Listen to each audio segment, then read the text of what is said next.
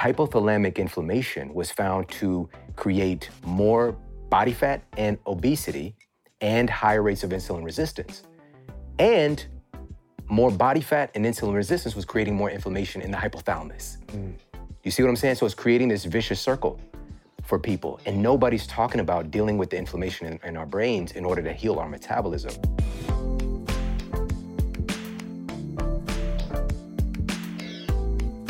All right, everyone, welcome to Heal Thyself, another special show. Thank you for taking the time out of your day. You all know Shawn Stevenson. He's coming to the show for the third time, and this guy is one of the most talented. I'm pulling studies out of thin air and citing them. I don't know how he has this memory, but he's amazing at talking about all things nutrition. But we're going a little bit deeper, especially than we did the last two times. Shawn Stevenson is coming here and talking about what sort of things are holding back proper weight loss from a nutritional standpoint. It's not just about eating these amount of calories and then burning more.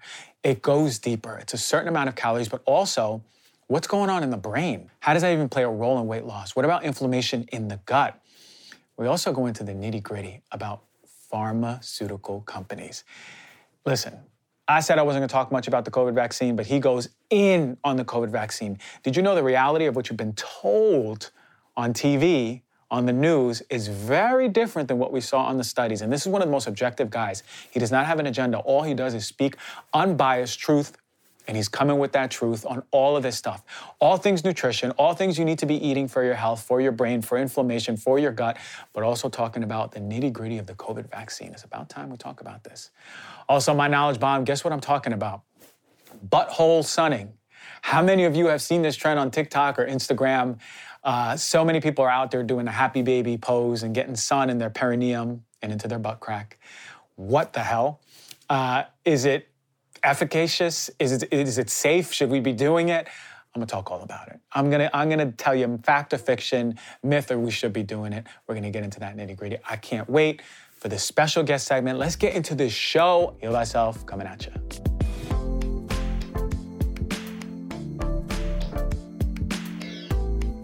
Hey everyone, look, the third time Shawn Stevenson is on this show. What a gift, man. This is, as you didn't hear him on the past episodes, he was dropping bombs about all things from eating, from sleeping, from inflammation to brain health. We're covering all of it and more. He's a best selling author.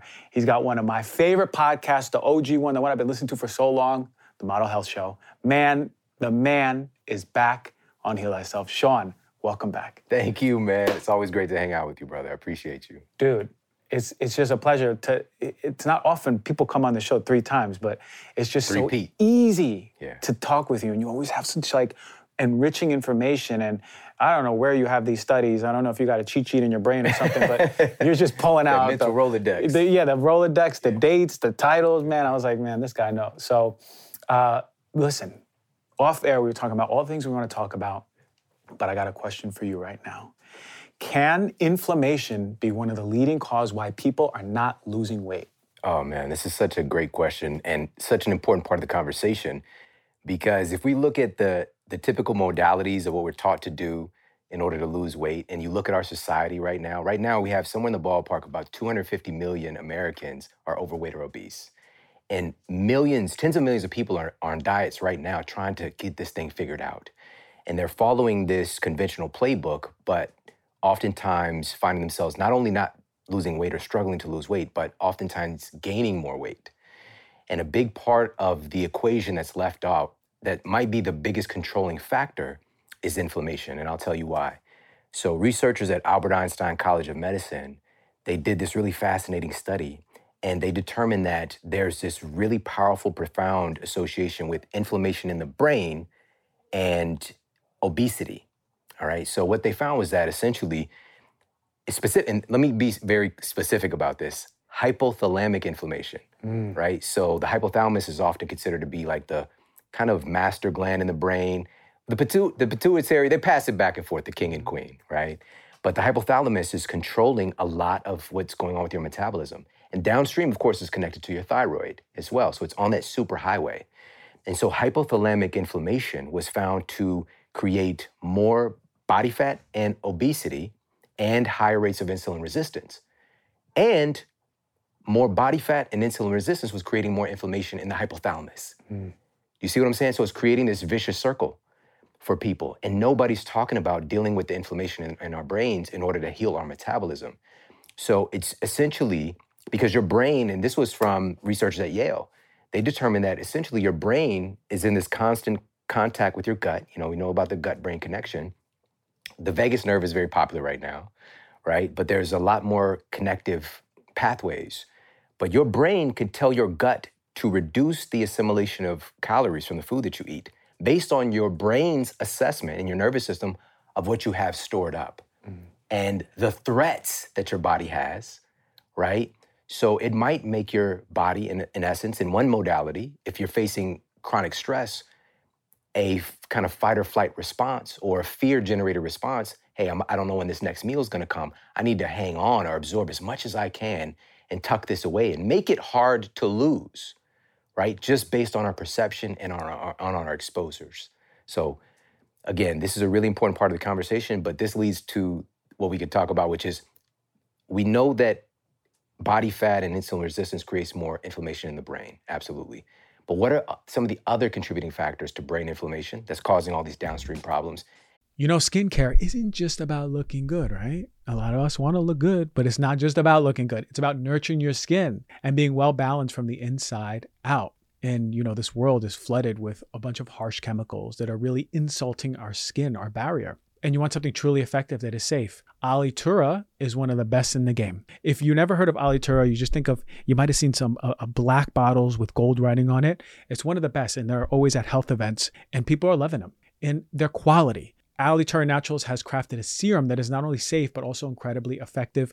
Listen, a lot of you ask me where I get my glow from. This is a huge part of the equation. Their gold serum isn't just another skincare product, it's a testament to the power of natural healing and a commitment to holistic health. It uses organic ingredients like jojoba, olive, rosehip oils, and the gold serum is made organically with plant derived vitamin A, not synthetic stuff, not that nasty stuff that you're getting in a lot of these over the counter products. GHKCU and marine collagen to revitalize your skin. Alitura Naturals has been using the best ingredients in their products for years. They've been pioneering the path for what truly transformed skin should be. So, if you're ready to take control of your skin health and experience the pinnacle of natural beauty, I highly recommend checking out Alitura Naturals. For a limited time, you, the Heal Thyself listener, will enjoy the exclusive discount, just the Heal Thyself discount, only for you. That's 20% off of this gold serum. Go to alitura.com and use the code DRG for 20% off. That's A L I T U R A.com and get that 20% discount. It's amazing stuff. I use it every night before bed, and I'm telling you, I'm on fire with my skin in a good way. Check it out. All right, let's face it, with all the toxins we're exposed to nowadays with processed foods, pollutants, and even stress, our poor livers have been working overtime. If you've been feeling sluggish, bloated, or just overall run down, it may be time to give your hardworking liver some extra love and support. That is where Organifi's Liver Detox comes in. This convenient little capsule contains a powerhouse blend of clinically studied superfoods. This convenient little capsule contains a powerhouse blend of clinically studied superfood ingredients specifically designed to remove excess toxins and improve digestion, promote healthier energy levels, and just overall liver health. Now, one of the key ingredients is artichoke leaf extract, which has been clinically proven to help detoxify the liver and digestive tract. Then you got the All Star Liver Protector. You heard of it, milk thistle, an herb that has been used for centuries to give your liver a big old hug.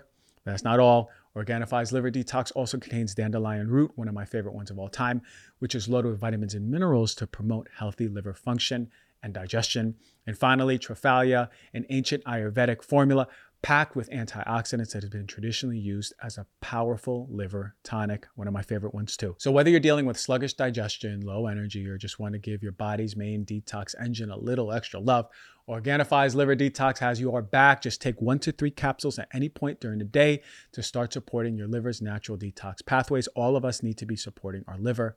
If you want to experience the energy boosting, liver supporting effects of this fantastic formula, head to OrganifiShop.com and use the code DRG for 20% off. That is O R G A N I F I shop.com slash DRG. And that's that's what I really want to get into because you're talking about, and we know, okay, the body fat, even the cycle without people understanding, okay, wait, hold on. If I'm carrying extra weight, that's causing inflammation in itself disrupting my brain And then you're talking about the way you said it, the highway, the superhighway past the thyroid, it's affecting the thyroid, full body inflammation. But what else? Well, okay, so when we, when we think about the brain and the gut, some of us know, okay, yeah, you know, you might just be eating a crappy diet, processed foods, that's gonna affect your brain. What else are you finding in your research and what you're putting out there that is really having an effect on our brain and hence downstream weight loss? Yeah, yeah. So again, this is the the HPA axis, right? The hypothalamic pituitary adrenal axis, and along that superhighway, we have the gut interaction, we have mm-hmm. the thyroid, we have you know so many different things that are going on. Even our heart is kind of extending off from that, and people don't talk about that as well. We this is part of the problem too. We we see our bodies in these parts, these isolated entities, mm-hmm. and not understanding like literally what's going on with your toes is affecting your brain. Right. You know, everything is connected. And here's the the the the biggest part of this equation we're talking about inflammation in the brain. Your brain is made from the food that you eat. It's literally made from the food that you eat. It's creating the physical substance of your brain. And same thing with your heart. It's literally made from the food that you eat. And so when I'm looking at you, I'm seeing the food that you've eaten, mm-hmm. right?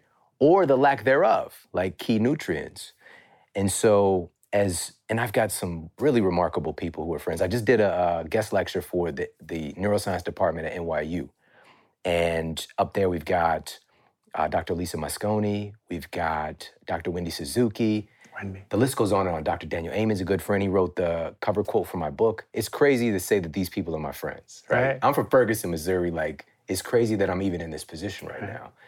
But I can tell you this when they're getting their conventional training, same as me in my university nutrition class, we're not really taught about. So, for example, for studying the brain, we there's a disconnect between realizing that the brain you're looking at in your patient is made from the food they've eaten mm-hmm. you know and so if you're not there's a huge fundamental flaw in science and health if you don't understand that you're treating an organ made from food and what kind of quality are those foods made of so with that said the human brain is when people talk about the you know the brain being mostly fat it's it's actually mostly water of course it's upwards of 80% water but of the dry weight of the human brain it is made of fats and they're critically important and helping to kind of help, helping to kind of subdue inflammation. And so, what I mean by this is if we talk about omega 3s, for example, these are, quote, anti inflammatory fats, whereas the omega 6 are pro inflammatory. And this is very rudimentary, the way that I'm classifying this, because it's not all black or white mm-hmm. like that. But with that said, so what kind of fats are the brain made of, and what do we need? Sphingolipids, we need phospholipids, and cholesterol. Now, this is a dirty word here. It is. I, I'm not, this is no joke. Literally, when I was leaving the house just now, my wife, because we just did something for our insurance, I had to get like blood work done, you know, got kids and all that. And so she was like reading my results. I'm like, babe, I gotta go. I'm about to go see my guy. Like, I gotta go. She's like, babe, your HDL is really high. And I'm just like, oh, that's amazing. But the way she said it though, she didn't know if that was a good thing. Mm. I was like, you know, I got that, I got that HDL. Mm-hmm. You know what I mean? That mm-hmm. long HDL. And so what's springing from that obviously is this is correlated with better cardiovascular health. However, it's all put in the in a ratio. Right. You know, and that the ratio is what's important. But cholesterol has become this dirty word when in reality, and I'll just give you a fundamental piece of this. From our diet, that cholesterol that we're eating is not what's showing up in our brains. Your brain is making cholesterol on tap as it's as it needs it because it's so important and literally building compounds. And so cholesterol is required for even building your sex hormones. All right, it's very very important. But your body is making a lot of it. Your brain is making it for itself. Your liver is making what's predominantly found in your body. Now, with that said, in in our modern dictation of cholesterol, which has driven this multi, multi, multi billion dollar statin industry. And I just shared this recently as well, and, you know had a great conversation with one of the foremost experts in statins and cholesterol, Dr. Jonny Bowden. And this paper just came out, and it's this huge meta-analysis finding that essentially statins are not appropriate for people who are on a low carbohydrate diet. There's no benefit whatsoever, and increased risk when taking a statin because according to their data, taking a statin can increase your risk of developing diabetes by upwards, well, somewhere in the ballpark of 30%. Observational data, it was like 18 to 99% increased incidence, and then like clinical trial data, upwards of about 20%. percent mm-hmm. And so, understanding these pieces now, what makes it a dirty word is LDL and HDL, Right. right? And so, when I say high density lipoprotein, low density lipoprotein, I didn't say cholesterol with either of those terms because they're carriers. Hmm. All right. So these are kind of like the cars that cholesterol is driving in. But one car is the bad car, Right. right? This is the, the the Joker mobile, and HDL is the Batmobile, right?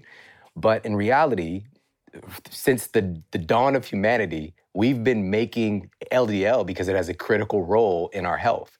And so to, to villainize one form of a carrier that your body naturally creates to to to drive functions in our body is so ignorant. Mm-hmm.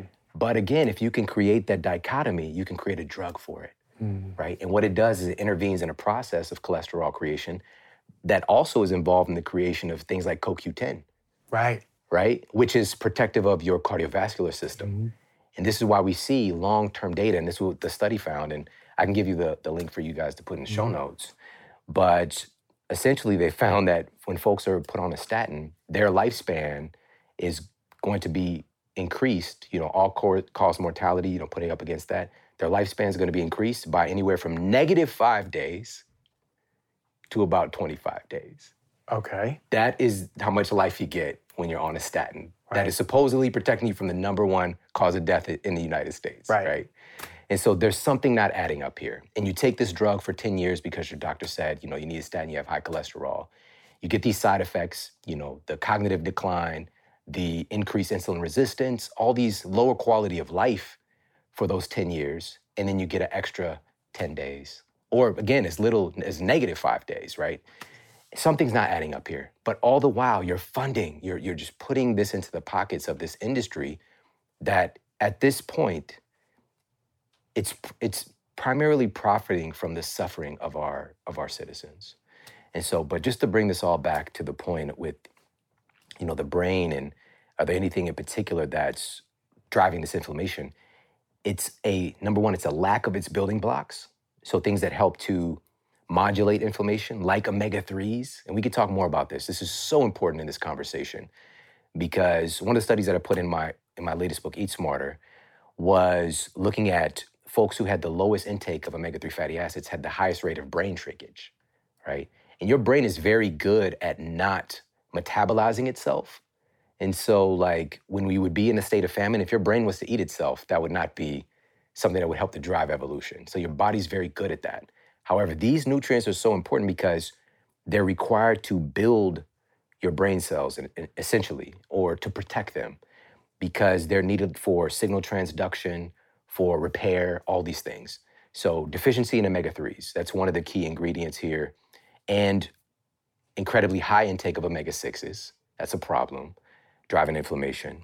And also, and this is the last part I'll share on this particular note, is our intake of sugar. Right? So here's the crazy thing. So your brain is primarily made of fat. Not too far from that is, is, is proteins, you know, amino acids. So the difference here is not that much.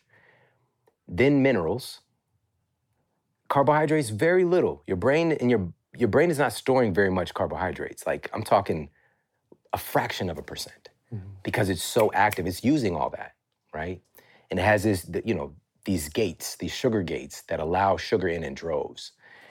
And in in some of the research, and, and also in conversation with Dr. Daniel Amen, we've really kind of zero in in the in any given meal, your brain is going to confiscate. It can confiscate up to 50% of the sugar you bring in in any meal. Halloween just passed as of this recording. So your brain, because of evolution, it's always reaching and grabbing for sugar that comes in to mm. drive functions, right?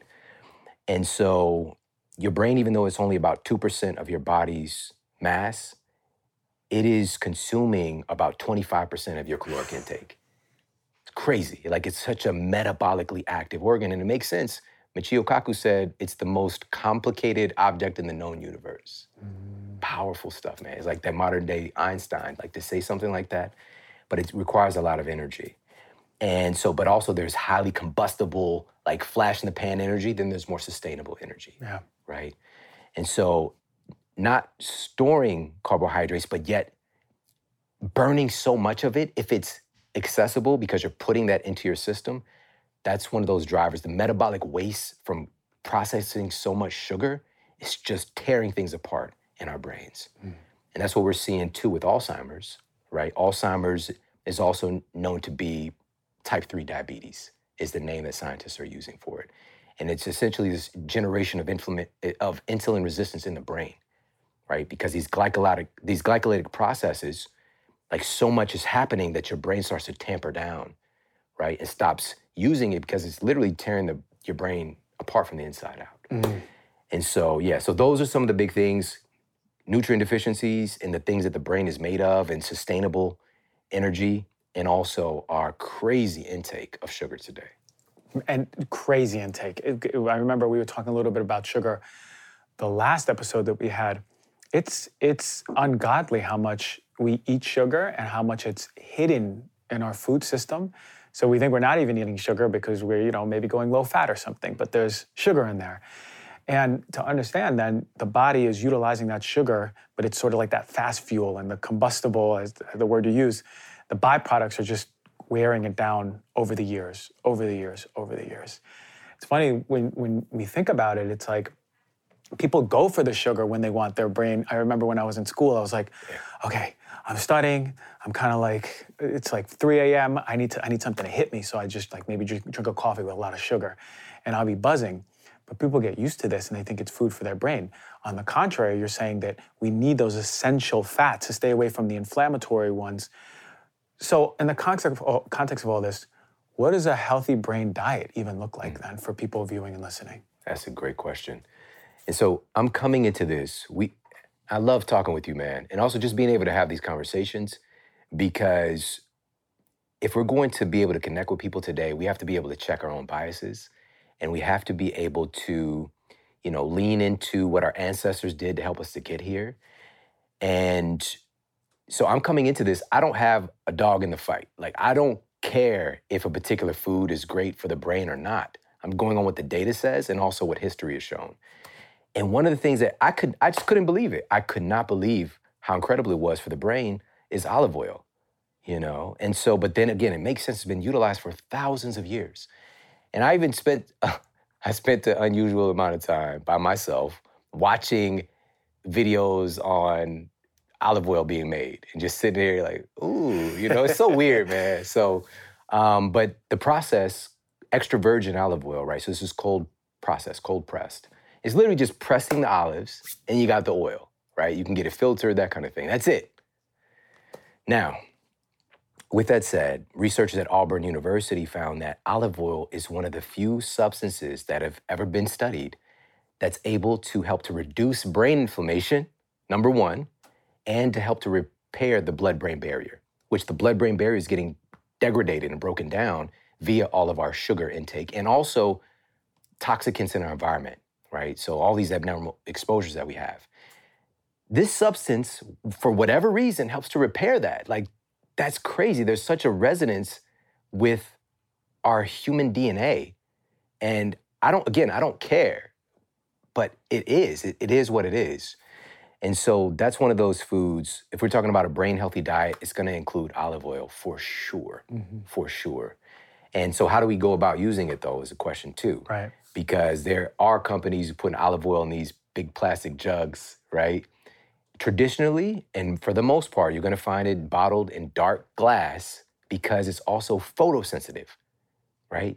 So olive oil is not just sensitive, it's sensitive to light, right? So heat and light can degrade the oil and create rancidity. And so it has to be protected. Now, this is leans into the question well, then does that mean I can't cook with it? I'm not saying that. All right. You can, but from my perspective, it would be low temperatures, low temperature cooking. And often traditionally is used to finish dishes, like drizzle them on at the end, use it to make salad dressings, you put it on some sourdough bread, that kind of thing, mm. right? It's not typically something that you're going to do a lot of cooking with. When we're talking about cooking, you need something that's more stable, that's not going to oxidize, and you're just just consuming all of this, you know, these kind of reactive oxygen species and creating inflammation in your body because you're eating oils that are degraded. It's one of the worst things you could do. I was talking with my friend, she's so brilliant, Dr. Cate Shanahan. And recently, you know, being in LA now, she worked with the Lake the Lakers for several years and actually got Kobe Bryant, um, you know, in his healing process after he tore his Achilles, like, you know, so every time he would travel, like he'd go to the hotels, like he, she got him like onto bone broth, like the collagen and all these minerals and all these things. And so even when he traveled, he's making sure that if he's not bringing along, he's getting, you know, the stuff that Dr. Cate recommended. But she's been one of the big voices with these highly refined seed oils. So as I'm watching my olive oil videos, which is so weird that I'm saying this, I can't believe I'm sitting up here watching this stuff uh, for entertainment. But I also you can put on a video, and I encourage folks to go to YouTube and watch how canola oil is made. Mm-hmm. Woo! I've seen that. I've seen that one. It is it's a dirty video. It's a whole different kind of Yeah. you know what I'm saying. I'm having my you know my kind of light and fluffy you know beauty like experience watching olive oil being made. Then I'm watching this like grimy gritty crime documentary, Right. right? right. And so it's so it's so unusual because the amount of processing that needs to be done to extract something from say corn, corn oil, right, or canola oil it's and it's such an intensive process because you get so little number one. Number two for it to be extracted we're going to need we're going to need high heat processing. We're also going to need solvents things to help to pull it out. And the solvents they're using are not pretty. And also the oil itself and by the way this was published in inhalation toxicology all right? The journal there's journals for everything by the way. I know. I've seen it. this is the journal that's dedicated to inhalation toxicology, right? And they found that just smelling canola oil during cooking can damage your DNA. Yeah, yeah, yeah, yeah. So quote vegetable oil, right? Let's just make make it clear. So this is corn oil, soy soy oil, uh, canola oil combination. And I remember when my mom started getting vegetable oil because she thought it was healthier. It said vegetable on it. Yeah. And it's so it's, it's that's such a nefarious act to do something like that. And so, you know, and the crazy thing is when you extract this product, now we've got this substance that smells terrible and tastes worse. So they use deodorizers, right? So they use different treatment processes to try to make it palatable and to make it smell good, right? And it's still, even with all of that, sounds very cost intensive by doing it at scale and making it so that even when you go to Whole Foods and you go to the hot bar and that shit is cooked in canola oil, Mm-hmm. they make it so widespread that they're making a killing.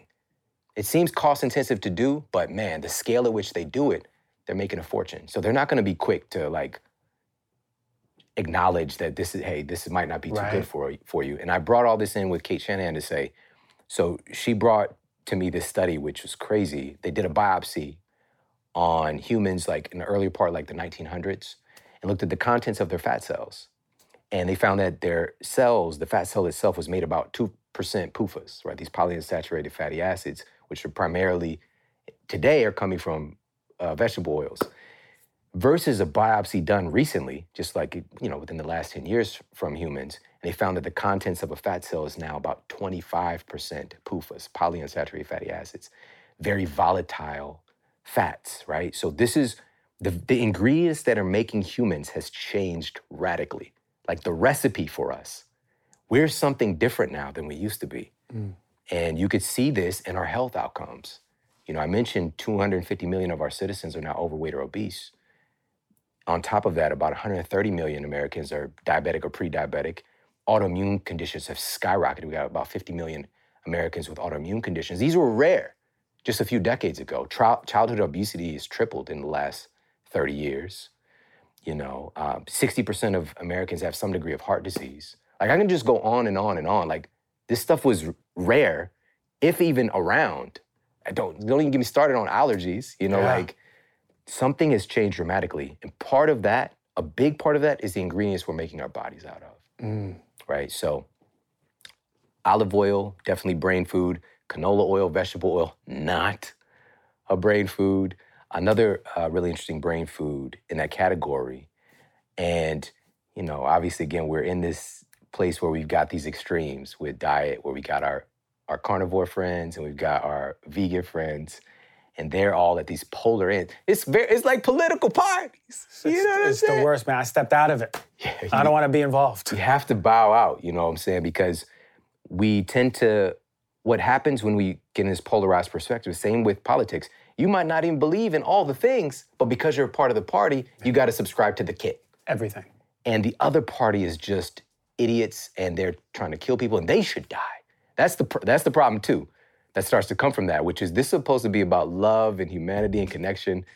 It's been a long time since I promoted a coffee because there's not that many good coffee brands. We got one of the best ones now on Heal Thyself. Are you ready to elevate your coffee game? And experience will prove that it's not only delicious, but it's also health focused. Let me introduce you to Purity Coffee. You heard me review them in one of my first ever coffee reviews as one of the best, and then my second ever one as one of the best. And it's one of the best still. It's an ultimate choice for coffee lovers who, who prioritize taste as well as well being. I'm going to tell you what makes Purity Coffee stand out from the crowd. Every step in their process is rooted in health focused principles backed by solid, scientific, research based, rigorous testing. They use the finest specialty grade organic Arabica beans and then move on to small batch roasting, ensuring that each cup meets the highest standards of quality. But what really sets Purity Coffee apart from all the other coffee brands is their dedication is my favorite. Is their dedication to purity and safety. Their beans undergo third-party testing to ensure they're free of pesticides toxins and harmful mycotoxins those pesky substances that can wreak havoc on your health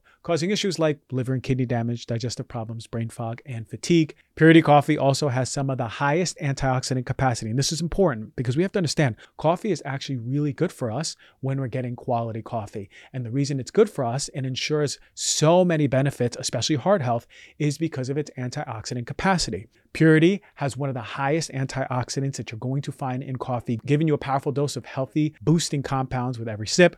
Purity Coffee is grown on regenerative organic farms that prioritize soil health, animal welfare, and community well being. They have certifications by USDA Organic, Rainforest Alliance, and Smithsonian Bird Friendly. You can also trust Purity Coffee is not only good for you, but also good for the planet. They have a range of roasts from their light medium roast with sweet, fruity notes and their dark roast with rich, bold taste. So, to try out one of my favorite coffees in existence and one that I recommend to everyone still to this day, I've been doing it for years, is Purity Coffee. Go to puritycoffee.com and use the code DRG for 30% off of your first purchase. That is P U R I T Y C O F F E E dot com and use the code DRG for 30% off of your order. You know, living a long life is great. It is. We all want to live longer. But what's even better is living those years in good health, right? Free of the chronic diseases and the ailments. Unfortunately, for many, the gap between lifespan and health span is way too wide. And we spend our last years ill, not enjoying our life to the fullest. And that's why I'm always into research based products, quality supplements that are coming out to you the highest, the best of the best, some of the best rigorously tested supplements. And one of my favorite companies across the board is Momentous.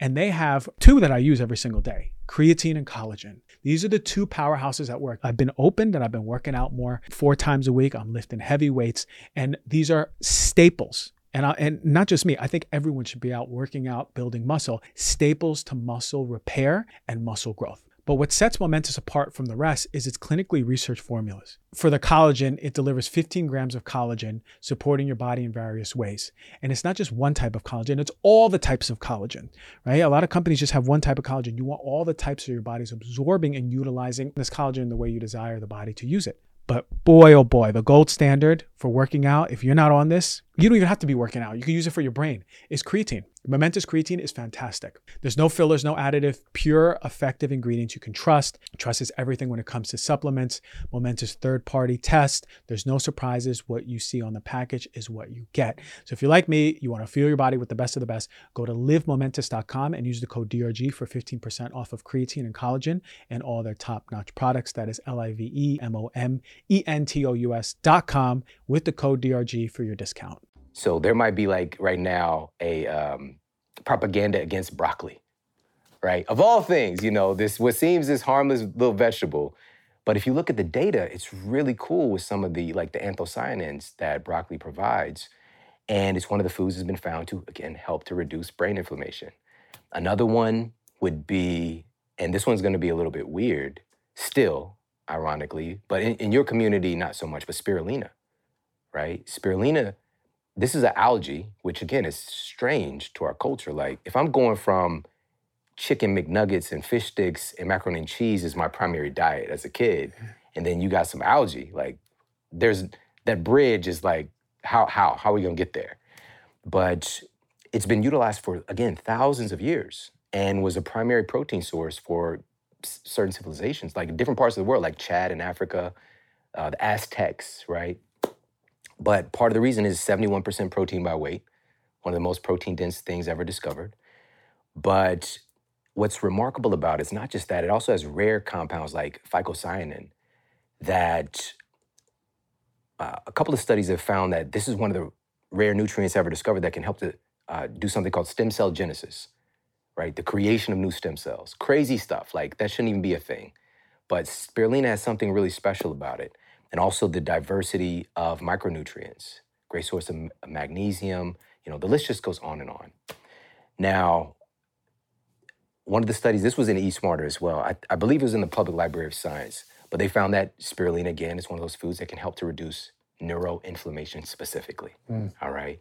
So there's a resonance there with the human brain and healing the brain within spirulina. So I think that's about three good foods there. Yeah. And there, of course, there's several more, but those are the ones that, if we're specifically talking about inflammation, to look for uh, olive oil, broccoli, spirulina. It's funny because not a lot of us think about spirulina from that part. The latter part is like, oh yeah, I heard about that one. I know a lot of vegans like it, you know, but really you can get good quality spirulina, right? You just go to your, Whole Foods even has pretty good quality spirulina.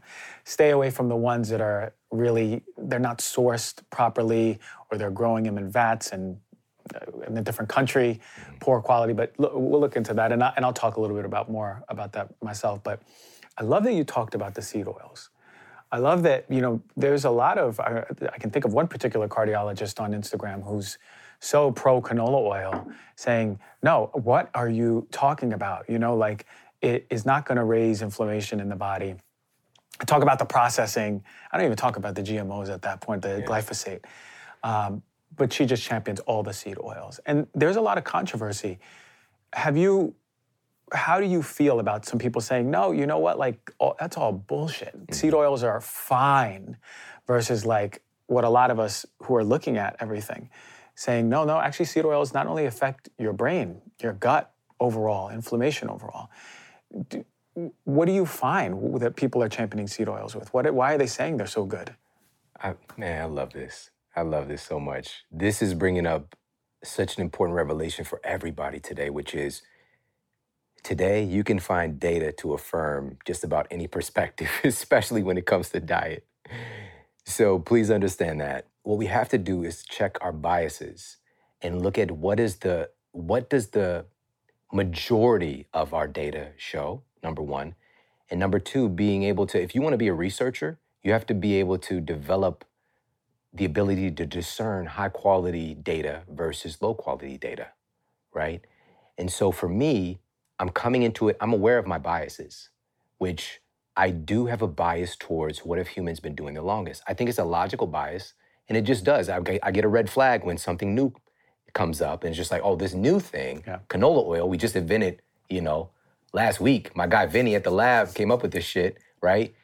Some new food product, so pervasive in the human diet, just in the last couple of decades, never existed before in our evolution. A red flag is gonna come up but I have to check my bias and be open to it being something. Maybe we found something that's going to unlock superpowers. Like you know, I, I and I have I've I just crossed my 20th year in this field. All right, and it was actually this past month in, in October. Mm, congrats. And thank you, man. And thank you. And so, but through that process, we go through phases. If you're really about that life, if you're really dedicated to excellence in this field, you're going to go through a phase of being dogmatic.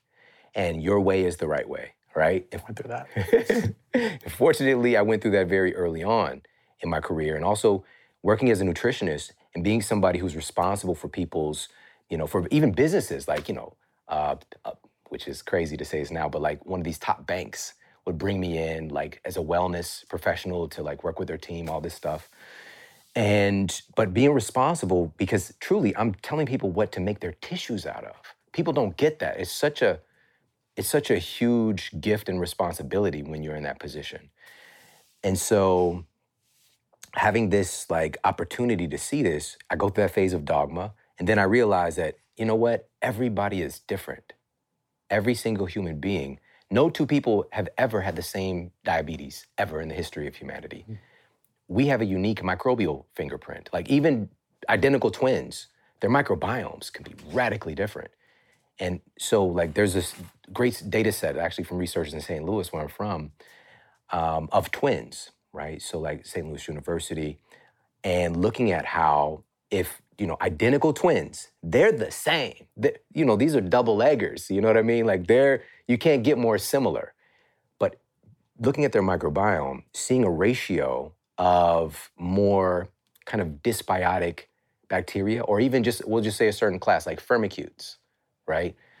Versus bacteroidetes. So bacteroidetes is more associated with healthy body composition, insulin sensitivity, or firmicutes are associated with obesity, insulin resistance. High ratio firmicutes in identical twins, that twin is going to be overweight versus his identical counterpart, counterpart who doesn't have that ratio, yeah. right? And so we're all so unique. And so bringing this back to the point of, you know, as we're doing this, we evolve and we get to this place to be able to check our biases and realize that we're all unique and we all have different needs and even that changes. And so giving ourselves permission, I started to just empower my clients when they would come in. Of course, if they're coming in they got diabetes, I'd help them for the first time. They might have had diabetes for 10 years, 20 years. They're on metformin, insulin, not once has anybody taken the time to tell them what the fuck diabetes is. Mm-hmm. How did it happen? So I would literally, I have my, you know, my dry erase board and I'd show them, you know, I had this diagram at the pancreas and I'm like, you know, so th- we're, we're, we have these beta cells and alpha cells and I'm educating this. But I went to a traditional university and I was miseducated, right? Miseducation of Lauryn Hill, not specifically a word, but I was miseducated. Mm-hmm. And I, there was a disconnect like, so I'm being taught this stuff in biology, right? In this nutritional science class that didn't still didn't really have any res- relevance to me as a person, right? And so what I did was I re- I went on my struggles and the pain I went through, and I pulled from that to like, why didn't why didn't I care? Why didn't I perform in my life like my health mattered? Like, why did I neglect things? It's because I just wasn't taught in a way that made sense. So knowing that, I made it magical. And I could see their eyes light up when they're like, oh, like that's that's it? Like that's mm-hmm. how it works? And we can reverse engineer it, right? And so, but each person is different too. It's kind of a, again, very similar framework, but when it boils down to it, even though they might know the actions, for that person, their story, what's driving them towards the behavior that manifests this condition could be you know, their stresses within their family construct, mm-hmm. right? This could be trauma they went through when they were a child, right? This can be feelings of not being worthy, you know, and like deserving of health or feelings of le- learned helplessness that they've developed because they've been trying so many things, yeah. right? And so that's where it really comes to is that uniqueness in our messaging and just to circle back to this this craziness today, which is beautiful, but it's also still the wild, wild west. When we're getting data on, you know, this thing versus this thing, and in this conversation with canola oil, so we got some researchers who were like, "That's ridiculous. Canola oil is like this wonderful new invention." I'll put a little emphasis on that still, because that's my bias. But we have to look at what does the majority of data say, and the majority of data says that these compound, the compounds found within these things are very, very dangerous for human biology. And I made a point that a lot of these guys don't know, unfortunately. The ingredients, like what the human cell, the average fat cell of our citizens today, is now made so much more of this shit than it did 100 years ago. Like, we're making our bodies out of different stuff. Is this okay? Now, here's the biggest proof that I have look at our society. Just look around. The results are not good the change that's happened in our diet, clearly something is awry. And they could point the finger at, again, a lot of things, again, sugar and alcohol, intoxicants, and all these different things. But truly, if you look at the majority of data with these pro inflammatory fats, this omega 6 kind of dominant seed oil category, we have to just be more cautious at this point, at least. at least come into this with caution. And I challenge people who are kind of pioneering the message that these oils are safe to just look at the other data. Don't don't ignore it and don't downplay it. Say, hey, there is data showing that this thing is dangerous. And there's actually a lot. However, this is my perspective. It's not the end all be all. Don't make it the end all be all. So even today, anything that I say is not the end all be all. Spirulina, great data. It's been used for thousands of years. I don't know. It might cause your, you know, I don't know, eyebrows to turn upside down or something. You know what I'm saying? Like, take everything with, have perspective, but also understand that you have to do what's best for you right now. Mm-hmm. And and also learning from people who resonate with you. And also, I'm just gonna put this out here too. We gotta start to listen to people who are really about that life. You know, if you're if if this person is telling you how good canola oil is, and they're visually you can see they're not really that, that I don't want to look like that. I don't want to be in that state that they're in. Just be able to like we got to use our our senses. Be sensible. You know, and this isn't about some superficial vanity metric because we're talking about metabolic health. Is this person metabolically healthy? And your eyes don't lie to you. So when we're when we're seeing a state where we're oh man, I just talked to my my my auntie Janet. She just texted me. She's turned 78. And she's been such a light in my life. You know, such a light in my life. And it, it brought me back to how many people we've lost. She's outlived. And I didn't know my auntie was listening to my podcast. And I didn't know that she, she because initially, initially when we talked a few years ago, she was having trouble sleeping. And she read my book. My, my auntie read my book. And she sent me a message. She was just like, I love you so much. I just wanted to let you know that I'm sleeping through the night now and I'm paying and I'm watching you and I'm so proud of you and all these things, man. I about started bawling, you mm. know, in this parking lot. I was going to, to this hyperbaric chamber, you know, which is crazy. Like even see this whole sentence structure is just weird. You know what I'm saying? So you know, to, to, to hear that aspect, but then to know all the people we lost because about 90% of our family members, including my Auntie Janet, obese. I grew up in, in this, you know, in the black church community growing up because, you know, she's very big, you know, in, in the church. And just how many people have passed away, all right, including her sister recently, you know, who her younger sister, and so, man, it's just been tough to to be able to to witness this, to see, and to accept, to normalize a state where we're not well and we're a ticking time bomb. Because I don't care. I we're not talking about being this superficial metric of every this one size fits all and people being, you know, excessively thin or whatever the case might be. We're talking about you being healthy, right? And if that means you're thicker than a snicker, but you have good metabolic health, man, so be it. That's beautiful. But if we're venturing into a state of being overweight or obese, and we can see your biomarkers for like now you have a 50% increased risk of having a stroke, we got to do something about that. Let's let's keep you safe. Mm-hmm. Let's keep you safe and happy so that you can be here for your family members. And I'm so grateful that my that my auntie Jen is still here with me. Mm. Very powerful, man. Because I know what it feels like to have a loved one reach out who, when you least expect it, go, hey, you know, I've been listening to your show or I've been listening while reading your book. Feels really nice because you know that your impact is in the most inner circle of your life. Yeah. And in many ways, you've extended her life just by you being you. How powerful that is. But wow. we see so much of that, man. Just, uh, I mean, I have family back in New York who aren't the healthiest eaters, aren't at the healthiest metabolic uh, status of their life or, or weight, you know.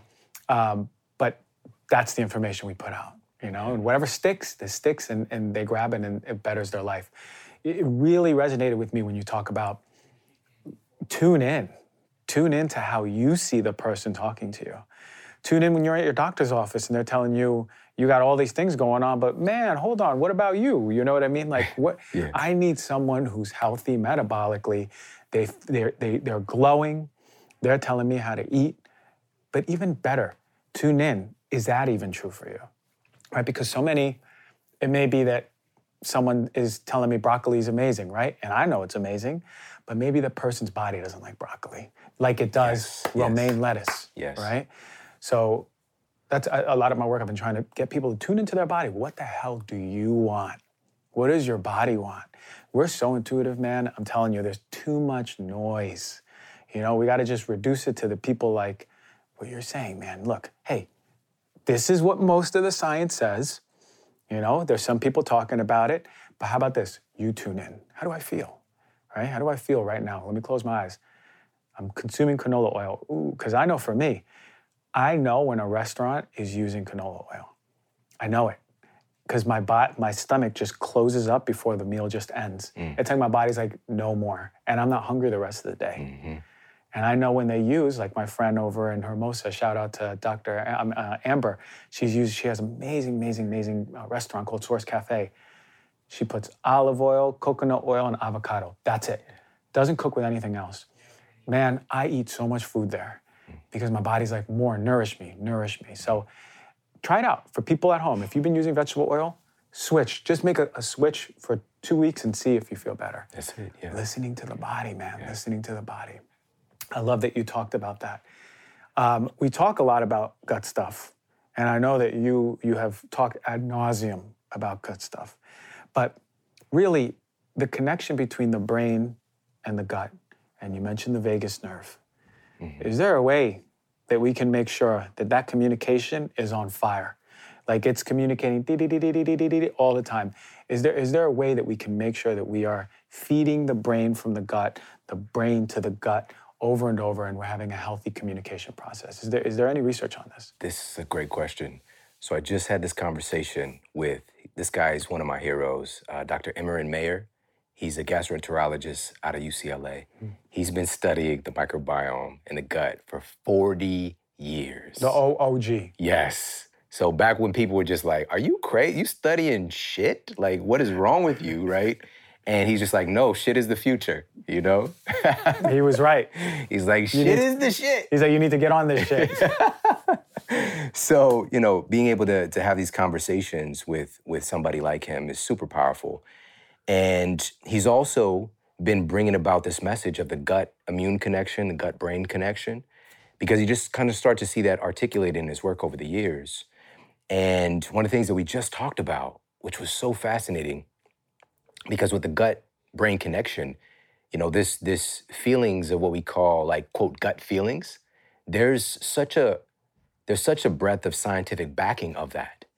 And for example, with stress being a catalyst for the development of things like ulcers, for example, or uh, gastric reflux, or you know, um, this generated thing where stress is making abnormalities take place in our gut. Let's just put it like that.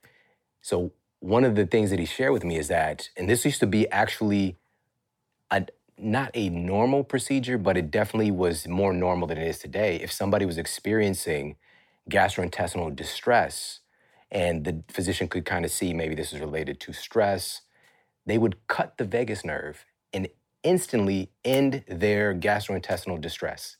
It would just stop. Cured them, right? However, what is the cost of doing business like that, right? But th- that, for me, it just like really helped me to visualize just how much our thoughts are affecting what's happening in our gut, right? But it's also vice versa. Because here's the problem with that procedure is that we know that at least 75% of the data happening on that super high with the vagus nerve is the gut informing the brain on what to do, what's going on. And so the brain is the governing entity that's determining system wide what the body's gonna do based on that data it's getting from the gut, right? And so if we cut that communication, we're cutting that person's not just their lifespan, but their health span, because there's gonna be so many processes that are gonna be discombobulated. Everything's gonna be out of sync now.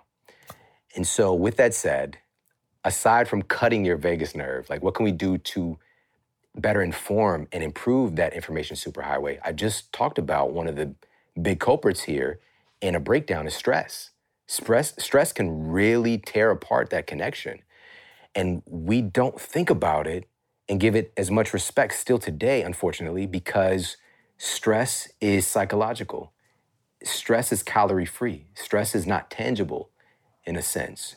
However, uh, some recent research, and again, I can give you everybody the link for this one, but there was this meta analysis done, and the researchers concluded that upwards of 80% of physician visits today are for stress related illnesses, right? Crazy. And so we don't really think about that because even if we're talking about a diet malfunction, right? Because we're consuming a bunch of, you know, ultra processed foods. And isn't it funny that ultra processed foods use canola oil? Isn't it not- funny? Not olive oil or coconut oil. Isn't that funny? Isn't you know, I'm just gonna throw that out there Mm-hmm. too, you know, for the for the NOLA lovers out there. Um, but you know, today the average American's diet is about 60% ultra processed foods. It's from the BMJ. But that consumption of that thing that's so abnormal to our DNA, to our genes, is going to elicit a stress response. That is a, at its core, eating that shit is stressing your body in an unsafe way. Now, stress is not part of the issue, too, is again, we can get polarized with this. Stress is not all bad. We need stress. Everything, there's this ebb and flow in the body. We need stress to grow, we need stress to heal, right? But when we get into this state of excessive stress or chronic stress, your body is breaking down far more than it's healing, mm-hmm. right? We need hormetic stressors, therapeutic stressors to make us better, right? So, exercise, for example, is a great hormetic stressor when done in an effective dose, even small doses. But when we over exercise, then we can break down. We can die from that Yeah. you know?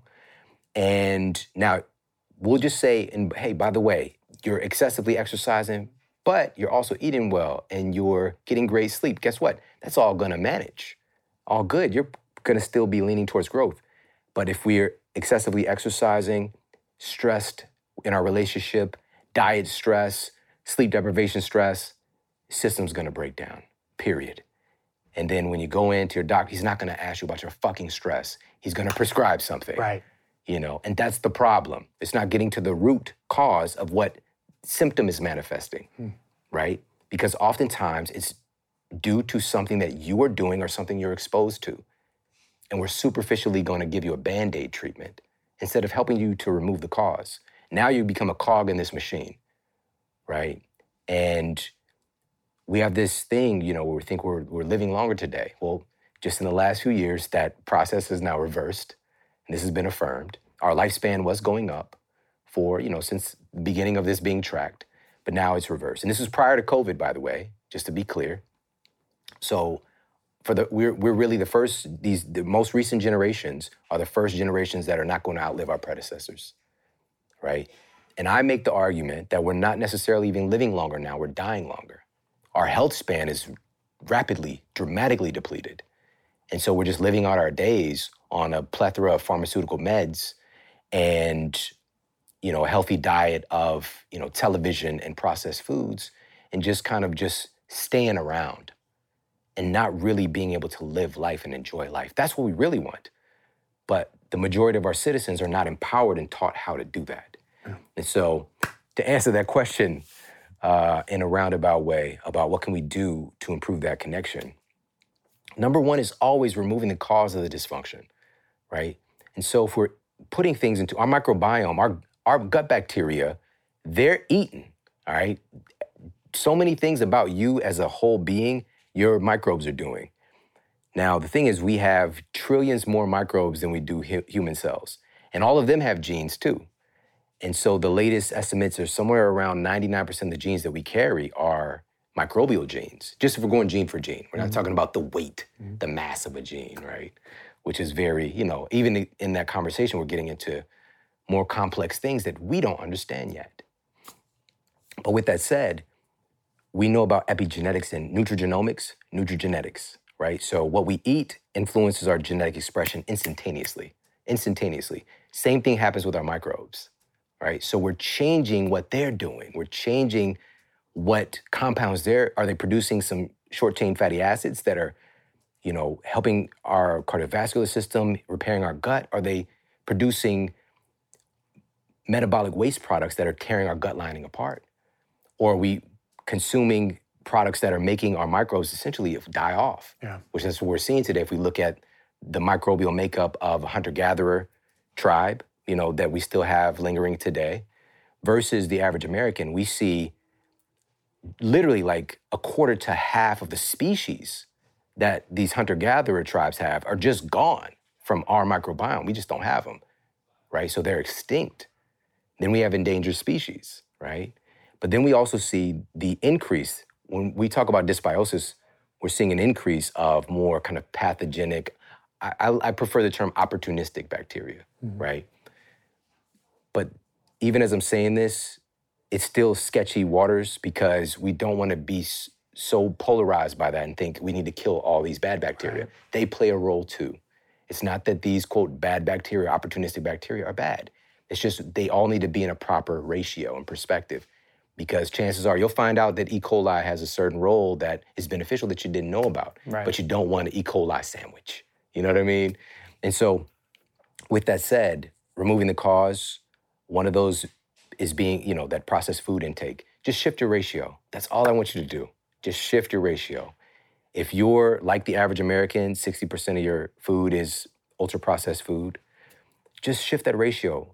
Flip that 60 40. Let's go 60% real whole foods you can still recognize where they come from, and 40% processed foods. But if you want to really be a superstar at it, then you'll jump up to that 80 20, 90 10 ratio. And this doesn't mean that you can't, quote, can't have. That's part of the problem too, is our psychology. Mm-hmm. As a people, we don't like to be told what to do Right. right? And so as soon as we put that rule on ourselves that usually we get from someone else, our brains are craving freedom, even if it's a construct. We don't want to be imprisoned, right? I want to, you can't tell me what to do. You know, they might have been listening to this podcast and just like did 90 10 for two years. And then, you know, uh, two years from now, they pull up, you know, they, there's like a get together at the Olive Garden and they've already hit their 90 10 and they're just like, Shawn can't tell me what to do. And then they just go crazy on some breadsticks, right? Ah, 50-50 all of a You know. sudden. Yeah, that's what I'm saying. So, you know, you got to be able to understand our own psychology. And you don't have to jump into the deep water, right? You could just make it a process. And I, I really want to thank you for what you shared earlier, which is just have the, audac- the audacity to pay attention to how you feel. Just listen to your body.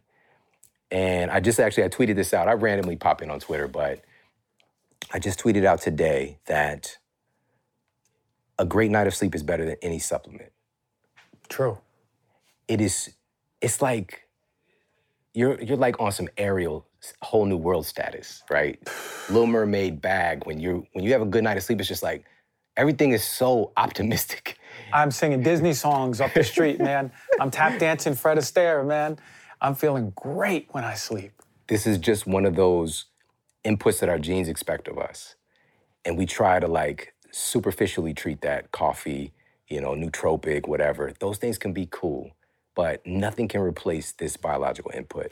So uh, shift the ratio you know shift your ratio to having more a higher percentage of whole real foods and there are wonderful cool things you can do with real foods because I said ultra processed, which can be confused because even olive oil is processed. It's minimally processed, it's a simple process.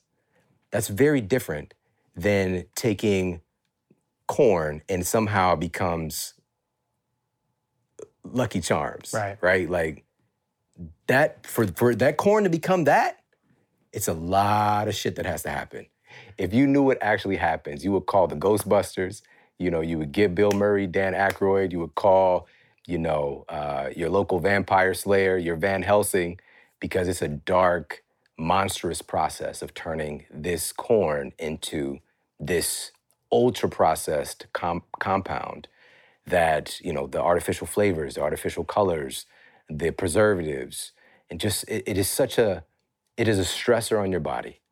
Now this is not to say in that 10% you can't have a bowl of lucky charms Right. all right? If it brings you joy that's another part of this conversation that needs to be addressed because within that stress equation joy is a part of that too mm-hmm. joy is such a powerful anti-stressor right a normalizer a modulator like that changes the chemistry of your body Right. it makes you more resilient the best time to eat that bowl of lucky charms is while you're feeling good Right. the worst time to eat that bowl of lucky charms is when you're stressed out and other shit is going on. Right. But that's when we tend to do it, Right. right? And so shift the ratio, uh, avoiding if you can, you know, toxicants, being very judicious and cautious about antibiotic use. Um, and again, it's not that antibiotics don't play a role or have a place, but the way that we use them today, it is really sick. It is it's sad. You know, even when COVID hit the scene, it's a viral issue, and people are getting antibiotic prescriptions. Big time. There's again, pa- there's papers on this. People can look up. Um, the other thing would be, as I started off with, is addressing the stress because the stress can tear apart that communication as well. So whatever that looks like for you, and I'm a huge advocate of using what you've got to get what you want. Right? We tell ourselves a story because, like earlier, when I dropped that little nugget about going to a hyperbaric chamber, Yeah.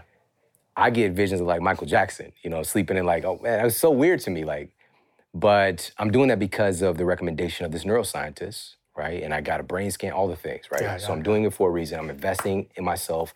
I'm taking that time. It's a meditative time because you were literally locked in a chamber. Yeah. But somebody might hear that, like, I can't do that. I don't have the access. I'm from Ferguson, Missouri. Mm-hmm. Like, when I walked out my door, the first thing I see is a liquor store and then I'm inundated with like this. I didn't know what a, I didn't know what yoga was. Like Right. that wasn't a thing to me. I didn't know about meditation and you know all of these different modalities. I had access to that in my room. I had access to that in my apartment. I had this vast, infinite universe within my own body. I had space right there. I could work out. There's these stories we tell ourselves, right? I'm I'm the biggest advocate. I'm out here doing more to to create top-down systems change than most anybody mm-hmm. because I know what it's like when I don't have access, when I don't have the privilege to be able to just like go to a whole. In St. Louis itself, there was one Whole Foods, right? In St. Louis as a whole, which is a major city. When I moved, there were three, which I just moved like what three years ago. There were mm-hmm. three Whole Foods. All right. Here in LA, you could literally throw a rock and hit one, right? So I didn't know what organic food was. I didn't know all these distinctions. Like I didn't. All it was for me when I go out my door is just food, right? And the food that I was exposed to was food that was killing me and killing my family members, right? And so I'm a huge advocate of changing system wide structure, but I'm also an advocate of our bottom up change uh, in your ability to do something now. Despite your circumstances, we aren't just products of our environment, we're creators of our environment. Yeah. And so all I needed was to know, all I needed to know that it was possible. Like, and I know this is in everybody. And so when I realized that part of the arthritic condition that I was experiencing with my spine at just 20, right? This very advanced aging disease I had developed. If I would have known how important it was to exercise, I could have accessed that, but I didn't know. Physicians were telling me don't do anything, which is the worst thing you could do is to do nothing. Yeah. You know, you're gonna everything's gonna atrophy. And so just knowing that bit of data, I realized, okay, I can do this. I can go to Forest Park and I can walk, right? Or I can again do some push-ups in my some push-ups and some air squats in my apartment. Uh, if I would have known about the power of meditation and all the immune modulating benefits, all the benefits with my sleep, all the benefits with modulating my stress that I was experiencing, all the benefits with my cognition and being able to actually get clarity on my life for free in my room, I could have accessed it, right? Mm-hmm. Training would be great, but guess what? Now, when I when I went through this 20 years, well, 22 years ago now, um, we didn't have smartphones. So guess what? You know who you can hang out with and learn from this stuff? You can learn from Dr. G. Ah, there Just pick go. up your phone for free. Yeah. So that barrier to entry has dissolved so much. And at this point, it's just really about choice. What do you choose to engage with? Mm. And if you're choosing to be empowered or if you're choosing to remain a victim. And that and that's all we have to do. Make that one choice with wherever I am, the context of where I am, the environment where I am. What is the choice that I'm choosing? I know what you're saying. 20 years ago, when I didn't I was just getting a smartphone, you know, or I don't even know if I had it back then.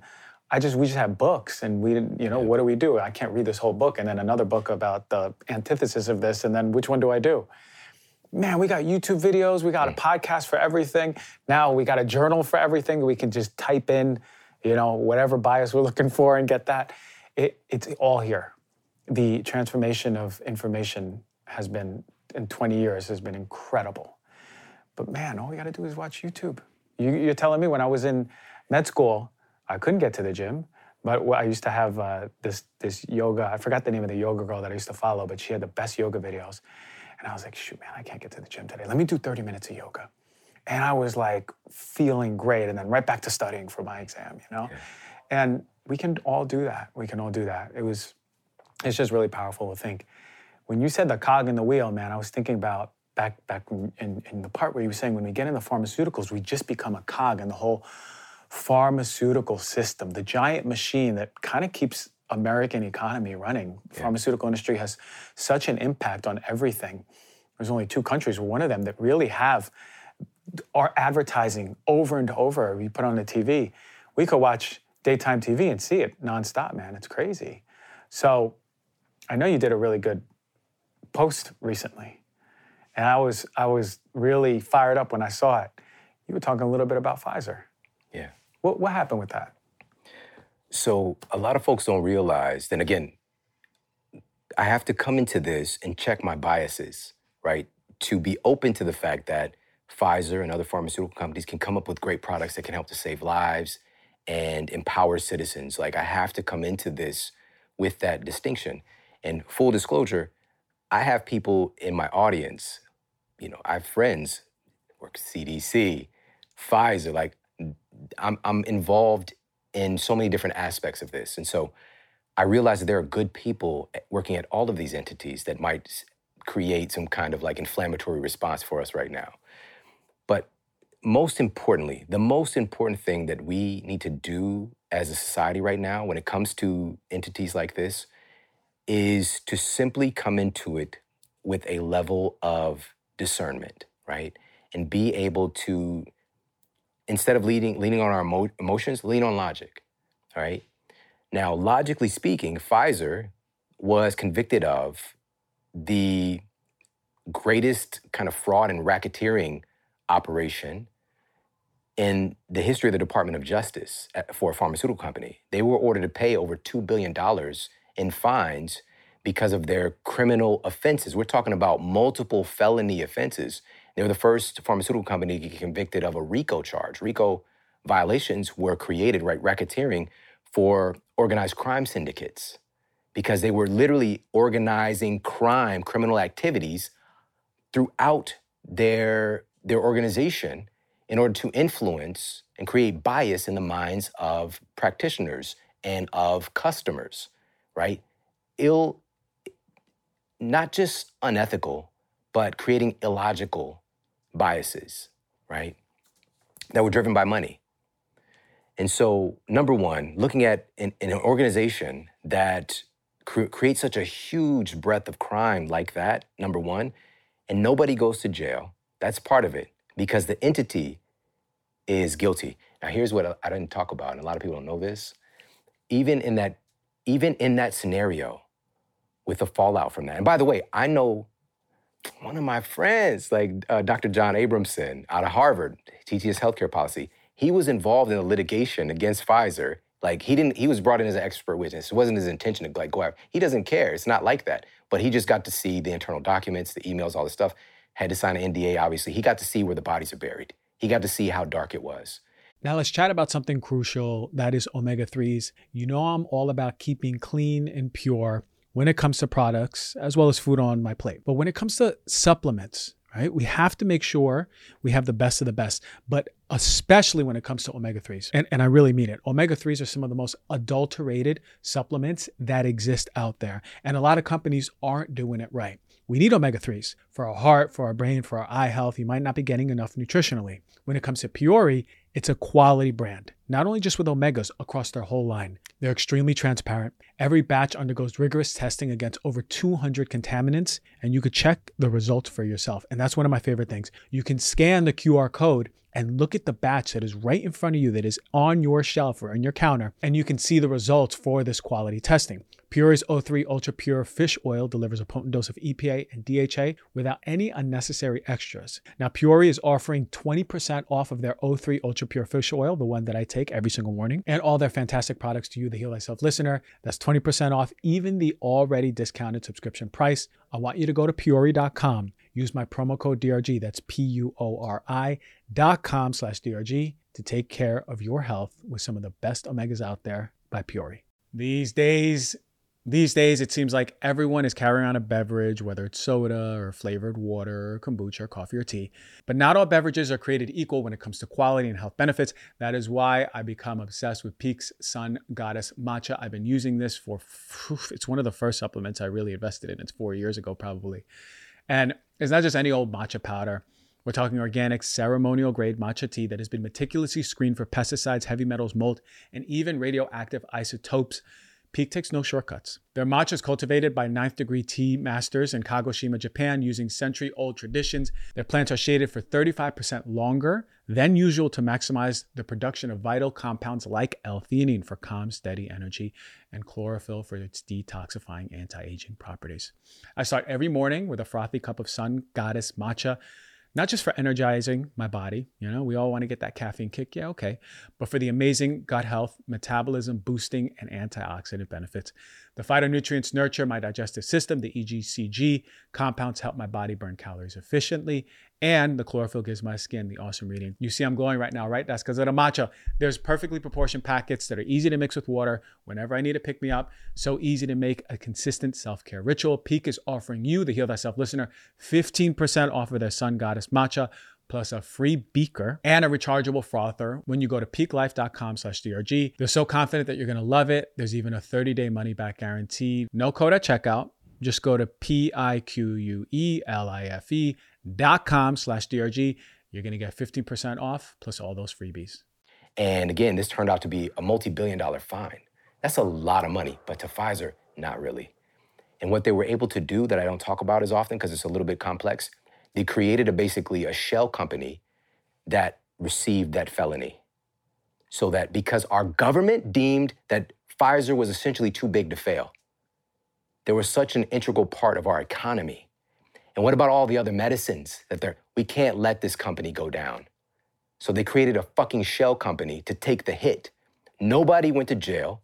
It's a slap on the wrist violation. When you don't, when you don't face consequences for committing crimes, it doesn't dissuade you from committing crimes again. Right? There was not an example made, so the industry continued to operate like that. So much so, so Pfizer, that's just one of their criminal offenses.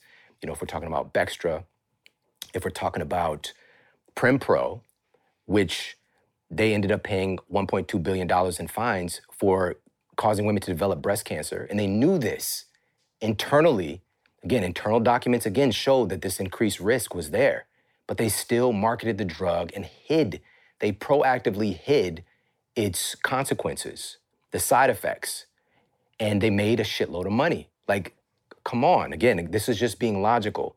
We need to come into this with skepticism like wait a minute they've they've done some pretty fucked up things like let's they were also convicted of illegally experimenting a new drug on children in Nigeria right? And they got caught. Kids fucking died and it took 15 years for their families to be compensated Pfizer this was Pfizer's responsibility Pfizer drove this they've also been convicted multiple times of illegal activity in other countries where even means of like bribery and fraud and all these different things, the laws are more lax. They still got caught. But the, I'm just talking about the times that they got caught. One of them was a $60 million fine for bribery that they were doing in places like China and Russia and other countries.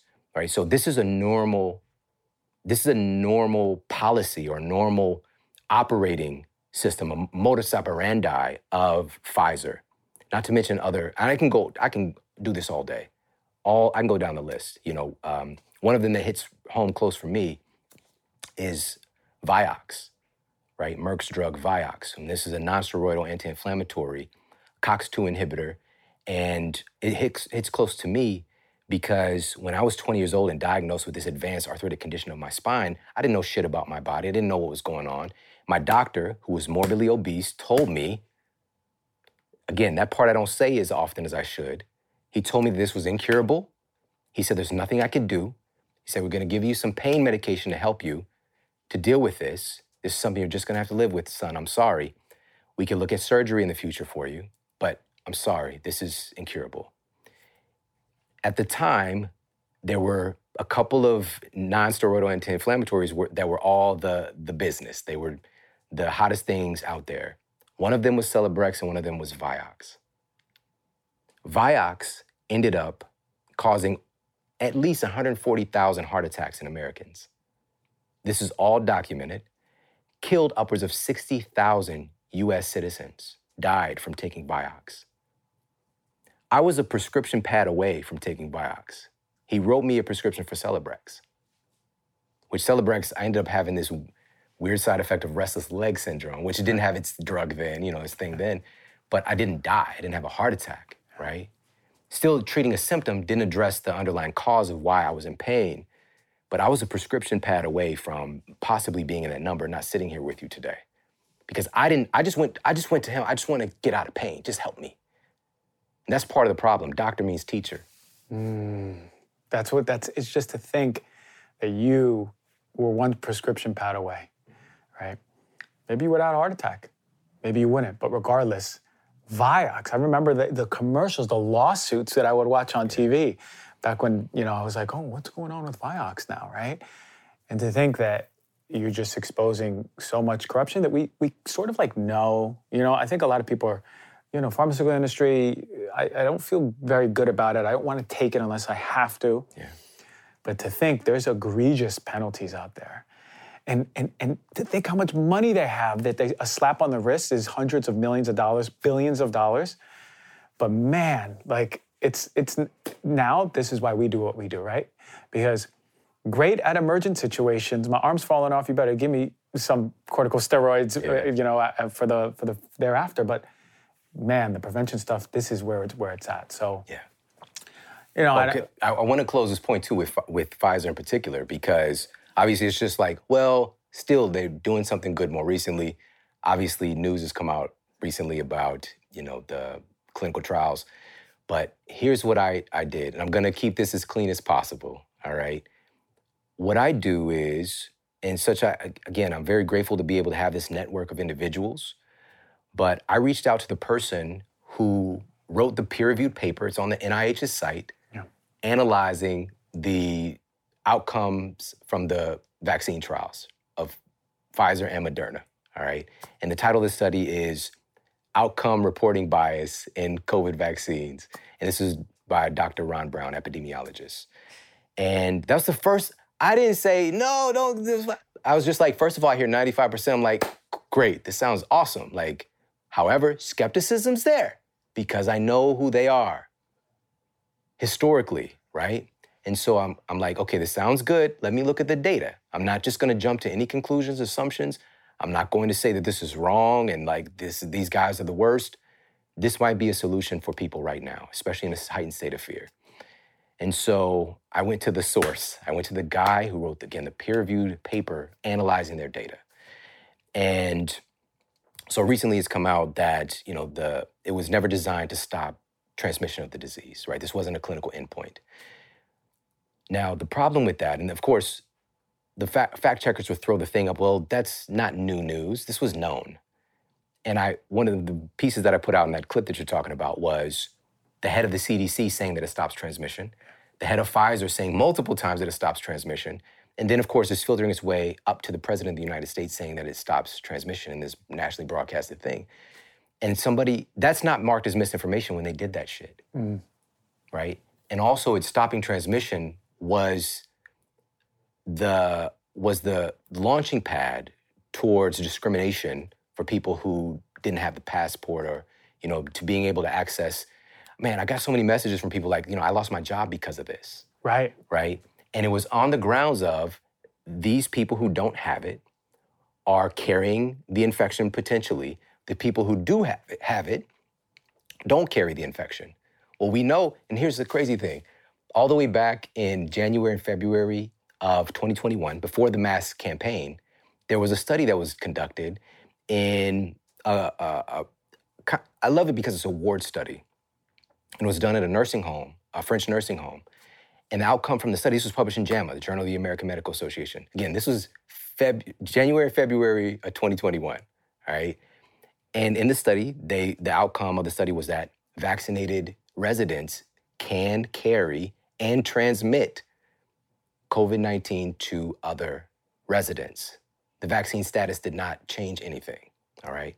So we had observational data and in the clinical trial data that Dr. Brown went through with me, they had this very interesting, uh, again, dictation of relative risk reduction versus absolute risk reduction, right? Have you talked about this Mm-mm. on your show at all? So, Mm-mm. relative risk reduction is that 95%, 94%. Sounds fantastic. And it's true. That's a relative risk reduction. This is more of a what a, what a number like that would be used for is like comparing one trial to another. It's more of a clinician's stat versus what would be relevant for you as an individual, as a citizen in the real world. And the absolute risk reduction is your risk reduction as an individual, right? And so after he ran the data, he found that yes, the uh, relative risk reduction was 95% for the Moderna vaccine, no, for Pfizer, and Moderna was 94%. The absolute risk reduction, the risk reduction for you as a person in the real world mm. for the Pfizer vaccine was 0.7%. Giant gap. Less than 1% risk reduction for you as an individual in the real world. And for the Moderna, was 1.1% risk reduction. So obviously, it's just like, what the? Because 95% is going to get people out in droves. Like, I get 95% protection. Not perfect. That was the thing go- going off the people's lips, you know, health uh, officials. Not perfect protection. No, this is far from that. We're talking about less than 1% in the case of Pfizer. They didn't communicate that, though. Absolutely not. And that's unethical because it's even an FDA policy to communicate the absolute risk reduction as well, because that's the more viable public health number to consider. Now, here's the thing. This is the biggest part that's left out of the conversation. Him and I talked about it, of course, and, and we shared this with, you know, hundreds of thousands of people, you know, through my platform, which I'm grateful for. But it's a risk reduction of what? That's the thing. When you hear that in the beginning, 95% risk reduction of what? In the minds of the public, because of these officials saying that it stops transmission, that's what people were thinking initially. 95% reduce, reduce risk in getting it, in getting mm-hmm. COVID, mm-hmm. right? But that wasn't the case because that wasn't a clinical endpoint. And so also then the then they pivoted to, well, this is going to keep you from getting severely sick. But that wasn't found as a clinical endpoint as well. In the study, it was a 95% relative risk reduction and a 0.7% absolute risk reduction in you developing mild symptoms. Wow. That's what that's what the clinical endpoint was. It was not found to reduce hospitalizations or infections or even death in the clinical trials. It just wasn't, and that's okay. It just wasn't. That messaging changed based on observational data, right? From, you know, we could just say from hospital intakes, that it reduces hospitalizations. But here's a fundamental problem in science. Like this is this is known. This is a v- basic premise of science. Observational data does not show causality. Mm. It can't. It can show a correlation, but it cannot show that taking this thing created this thing because there's too many confounding factors. Yeah. And there's such an open place to create bias because it's not a randomized, placebo controlled study where you can see that this intervention caused this thing. And part of it in the last little part that I'll share, and again, I'll give you the link for this, I was looking at one of the observational studies used to create that narrative that, you know, this is a pandemic of the unaffiliated, the uninjected, and that hospitals were filled with people who weren't getting uh, this particular new, new medicine. And so this was published by the CDC. And because it's an observational study that can create their own structure of things and create their own messaging, what they did was they literally eliminated from the hospitalization count anybody who had a pre existing immunosuppressing condition, which is any chronic disease. So, heart disease, diabetes, obesity, even uh, depression, all right? All of these people were just eliminated from the data set. The people who supposedly needed this the most, they took them out. If they were hospitalized, if they had been vaccinated twice with Pfizer's vaccine, and yet they were obese, they fucking took them out of the count. Whoa. So that was number one. And also to create an even more clean data set of just pristinely healthy people and also following their rules, they kind of found a way to finesse the, the, the, the title of being fully vaccinated. So if they had two different vaccines, then they weren't counted. If they had something other than Pfizer, Moderna, and Johnson Johnson, they weren't counted. If they didn't meet that two-week thing, you know, it's like to- all of these things. They just took people out, even if they were hospitalized, even if they were vaccinated, they just took them out of the count and create this clean little data set. Like it's just like I don't want these unhealthy people messing up our data. Yeah. I don't want people who've gotten who've gotten vaccinated, like we said, but not like the way that we specifically want in this study. They took it out and then they create this narrative that hey, you know, this is stopping people from being hospitalized. So, Whoa. you know, I'm, I'm grateful that we can be able to have this conversation and the data exists. I don't care. This is the thing about me. If it was the opposite, I'd be the biggest champion for it. Like, hey, it is what it is. Like, this is this is a great product. The company is definitely sketchy, has a history of crimes. This is a product that can be helpful. I'm very comfortable saying that. And this is what it comes to with people doing the work and not basing their assumptions on prejudice and snap judgments that's has- that's happened in recent these last couple of years. Mm-hmm. Family members separating, friends, you know, colleagues, and all of this hatred and polarization. It's largely because we're not taking the time to just digest things, and we take our bias and we start to ground ourselves in it, especially when we're riddled with fear, especially if we've been impacted and we've had someone taken from us, whether it's literally their life or them distancing from from us, right?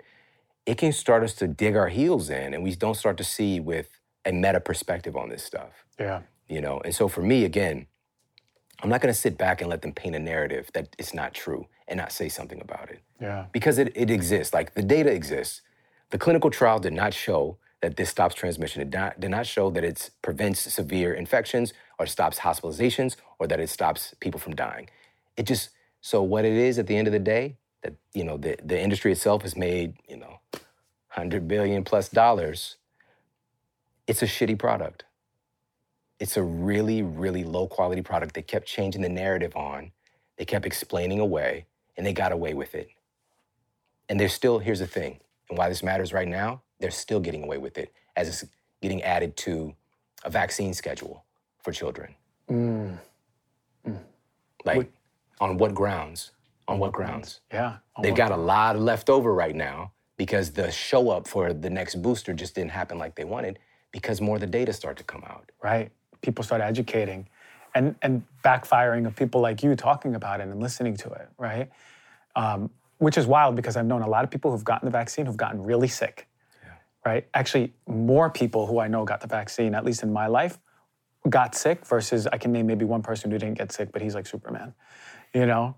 So it's, it's, it's beautiful that you highlight that. my uh, I'll just I'm not gonna say again any names, but somebody very close to me, their their teacher at school just got the booster out of school for the week. Mm-hmm. Mm-hmm. Yeah, very common, man. Now again, then we can get into this place. Well, well, if he, if he didn't have have it, if he didn't have the booster, then you know this thing could have taken him out. That's all theoretical. That's theoretical, and that's just another narrative. Like I'm so grateful, you know, like when Albert Bur- Bourla, the CEO of Pfizer, double double vaccinated, two boosters, and then he got COVID. Yeah. He's like, I'm I'm so grateful that I got all these, you know, Because I would have died. because I would have died. Yeah. That is completely theoretical because we can't go back in time and take it all out of his body Right, and, and then then see, see. what would happen. Right. Like because again, it's theoretical because it was not shown in the randomized placebo-controlled clinical trials. That's what we're talking about. We can talk about observational data all day. It does not show causality. Observational data is used to affirm or even drive clinical trials. Mm-hmm. It is not in and of itself showing causality. This is a basic tenet in science. Another thing that we were just like, fuck it. You know, our leading health professionals, colleagues, people who are in positions of power, even in the US government, you know, the Surgeon General, whatever, just abandoned a basic tenet in science. Like, this observational thing is saying this, but this does not show causality. It was just literally, it just got deleted from their mental Rolodex because of a narrative. We got to drive this narrative. And that, that drive is coming from, this is the last thing I want to share, it's coming from the influence that pharmaceutical companies have within our government. Just in the time span leading up to the 2020 election, uh, the pharmaceutical industry had about three lobbyists per Congress member. Wow. Right? Far more more than any other industry. Yeah. And also, they invested 50% more money into the United States Congress than any other industry. Right. Wow. In 2020, two thirds of United States Congress members cast a check from the pharmaceutical industry. Now, we can get into this place where, again, we've got Congress members that we support. We're like they're championing our message. The, the, the way that it's constructed right now, it is so difficult to not have the tentacles of this system integrate itself into your life. Because it's just if you want to get if you want to get elected, like getting a check like like but then you're in their pocket, you know?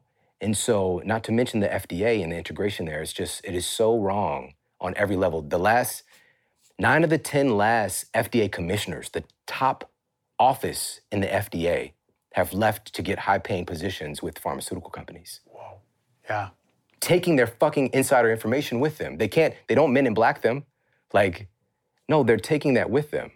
They know how to work the system. Mm-hmm. And not only that, because of the advent of user fees, under this guise of like helping to get more drugs to United States citizens, we'll let drug companies fund the FDA so that we can have more resources for faster drug approval. Mm. That makes so much sense. Now, FDA, about 50% of their budget is from drug companies. They give, the FDA gives, the FDA gets billions of dollars every year from drug companies. 75% of their scientific review budget comes from drug companies. Like, I mean, it's so absurd. And this is just, I'm just scratching the surface on how the system works.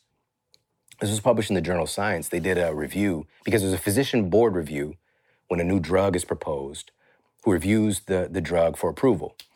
And they found that about 40% of physicians on the review board of the FDA received, received payouts from pharmaceutical companies for drugs that they were reviewing or competitors' drugs. But they, it was post hoc, so they did it after the fact. And it's completely legal. This is why it's not hidden. They didn't get it at the time.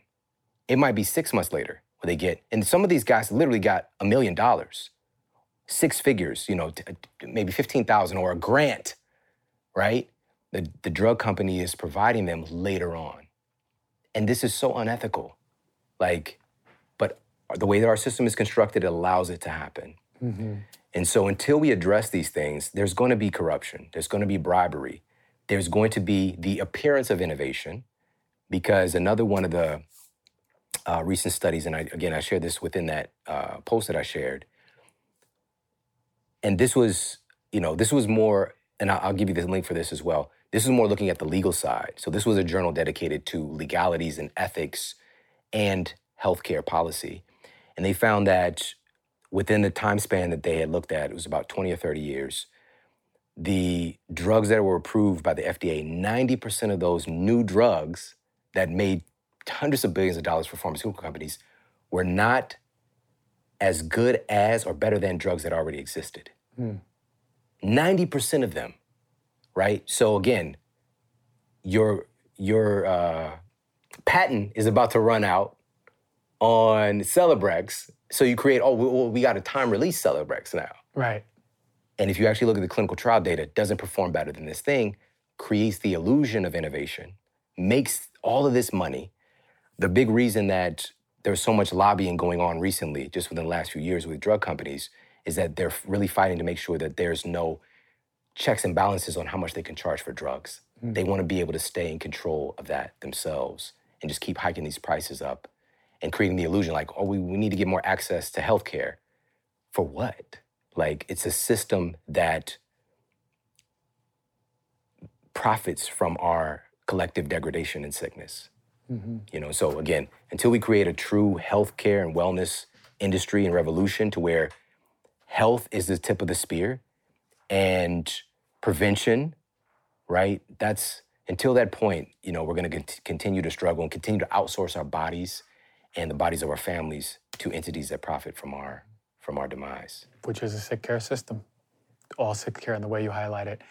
What made me when you talked about the um, the FDA official on the board on the team, I thought about the show Dopesick. Have you seen this one? Yeah, absolutely. On. OxyContin, and they they had the guy from the FDA working for Purdue Yeah. Pharma, and he had all of the insider information. He told them exactly when to file, how to He do it. them He helped them write them. their approval. write their approval, which is crazy. And that is happening. I mean, that was a true story, but it's happening more than we ever think. So, man, look, we, we could do another two hours, but you're a busy guy. I know you got a long schedule.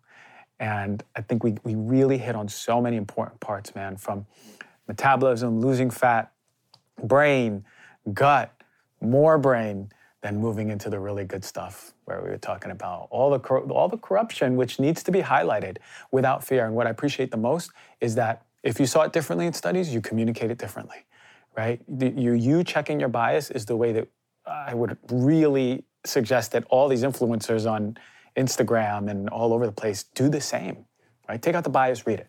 What does it say? Please communicate it what it says. What is the breadth of it? And then I can go from there. Um, and that's what you do. So I appreciate it. You have a book coming out soon, right? Was coming out in a year. Uh, coming out in a year. Okay, but can you just get what, what's what's brewing in there? Do we know? Can we know? So my my first book, Sleep Smarter, international bestseller, 22 different countries translated in now, mm. and it created helped to create this movement of sleep wellness. And this was I, the first iteration I wrote in 2013, 2014, I believe. And there had never been an international bestseller with a sleep wellness related book because the the topic tends to be boring, Because we're sleeping through it. Yeah. and like again, some of the people that have wrote, written some of these books, these are my friends now, you know, my friends and colleagues, but it just didn't catch on. And some there was something special about this book, and I just believe that it was really simply because I made sleep attractive. I made it uh, tangible. Like here are some very practical, clinically proven things you can do today. Like just do these things, versus being so much theory and so much focus on the problem.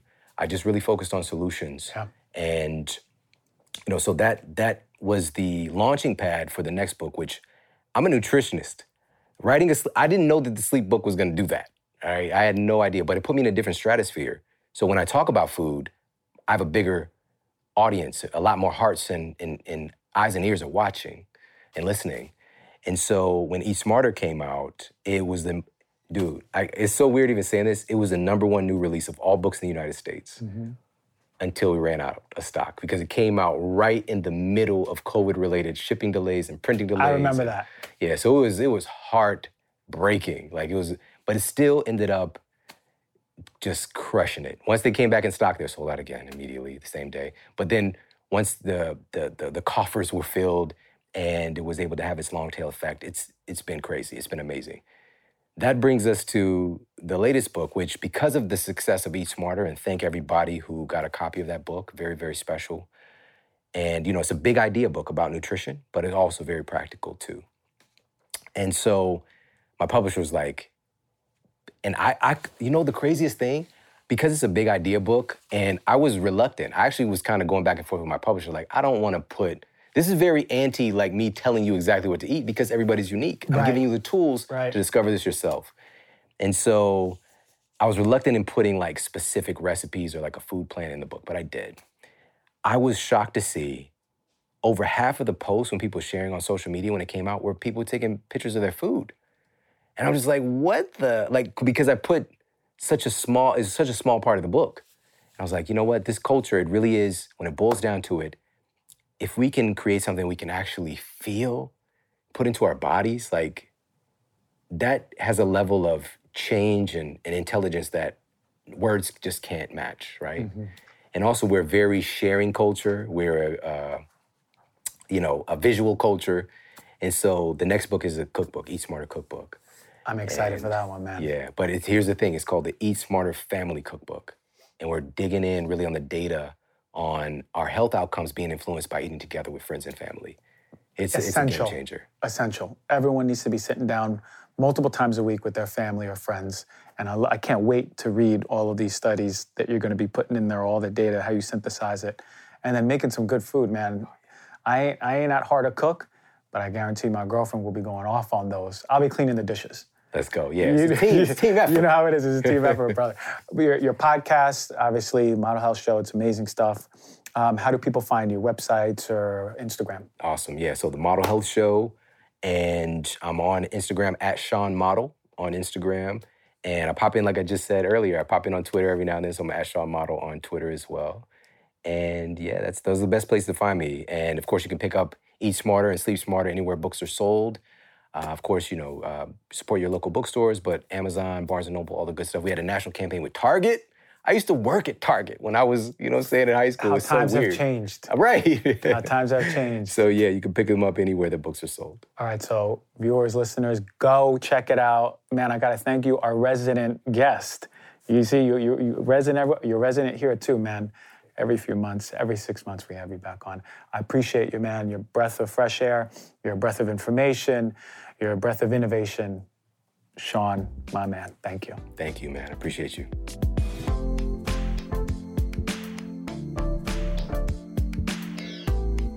All right, I've done a few shows with some merch on that says Heal Thyself. A lot of people have been asking, where do I get this? I'm very excited to make this premiere. So, first and foremost, you know I'm crazy about chemicals. It took a long time to launch this because we had to find the right brand to work with to make sure that we're getting organic materials out to you and sustainable. Very important for me to get behind. You know that. So, what we have here is a beautiful crew neck, organic cotton, Heal Thyself, gray fits nicely, falls on the shoulders nicely. We got these beautiful corduroy hats that are coming in all different colors. This is one of the most popular ones already that have been asked about, one of my favorite ones. And we got this beautiful hemp one. This one has weight to it, right? It's got some beautiful weight, sustainable, clean, a little bit stretchy. Heal Thyself Hemp One. It's out there. Listen, go to hts.today. It's now open to the public to get your merch. Like I said, all organic cotton, all organic materials, all sustainable, the best of the best for you. You can be swagged down on the Heal Thyself merch, and I'm excited to see it. Perfect timing for Black Friday, perfect timing for the holidays coming up. I know a lot of you say, hey, my husband loves your show, my wife loves your show. Look at this. You now you got a gift of the hottest swag out there, the cleanest swag, sustainable, the best of the best. Check it out.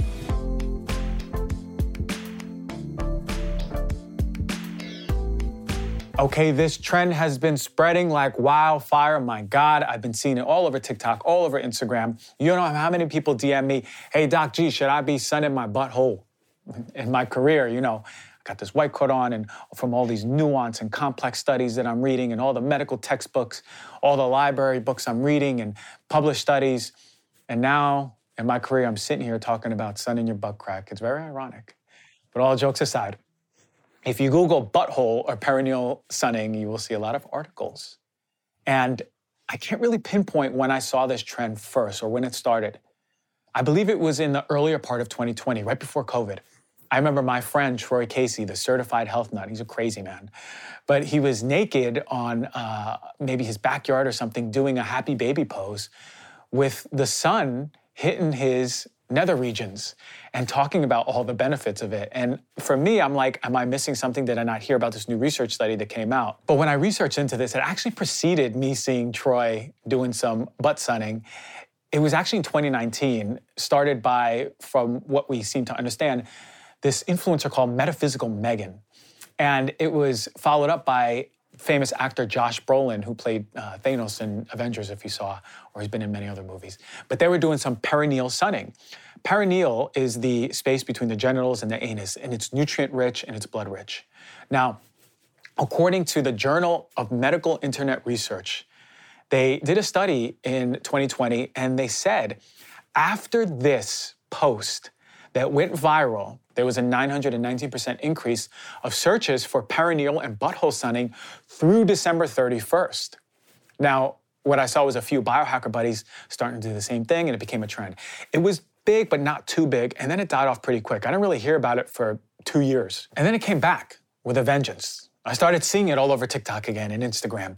And now people were saying, hey, this is amazing because you're absorbing light. It's sucking up light more than any part in the body, is what people are saying, right? You're getting more sun energy in the regions that don't shine. And it's balancing your hormones and increasing libido and bettering your sleep, etc. So let me start by saying this. There ain't no studies on showing the benefit of perineal or butthole sunning. And on the contrary, I'd stay away from it. Or if you choose to do this, only do it for a few minutes. Now, don't get me wrong, I'm a big advocate of letting the sun hit your naked body. When I lived in Topanga, I would tan naked daily, right? But why am I not a fan of direct sun hitting your dark parts? Well, the skin is super sensitive there, and it's extremely vulnerable to burn. And through prolonged practice, more and more burns and then predisposition to skin cancer. And one of the most dangerous things is when you have skin cancer growing in a spot that you ain't seeing every single day. Now, the skin is really thin here. So even a small amount of the sun rays can cause a painful burn. And this is exactly what happened to Josh Brolin. As he quoted on his social media, my pucker hole is crazy burned, he wrote. And he added, I was going to spend the day shopping with my family, and instead I'm icing and using aloe and burn creams because of the severity of the pain. And of course, it's a thin area that doesn't get a lot of sun. It didn't evolve to get a lot of sun. So when you're exposing yourself in happy baby pose or whatever, your nether regions, and getting a lot of sun, you're predisposing yourself to burn really fast. So now let me take a step back. You know how I feel about the sun. You know how I feel about skin cancer. And yes, the sun can be damaging and it can lead to skin cancer.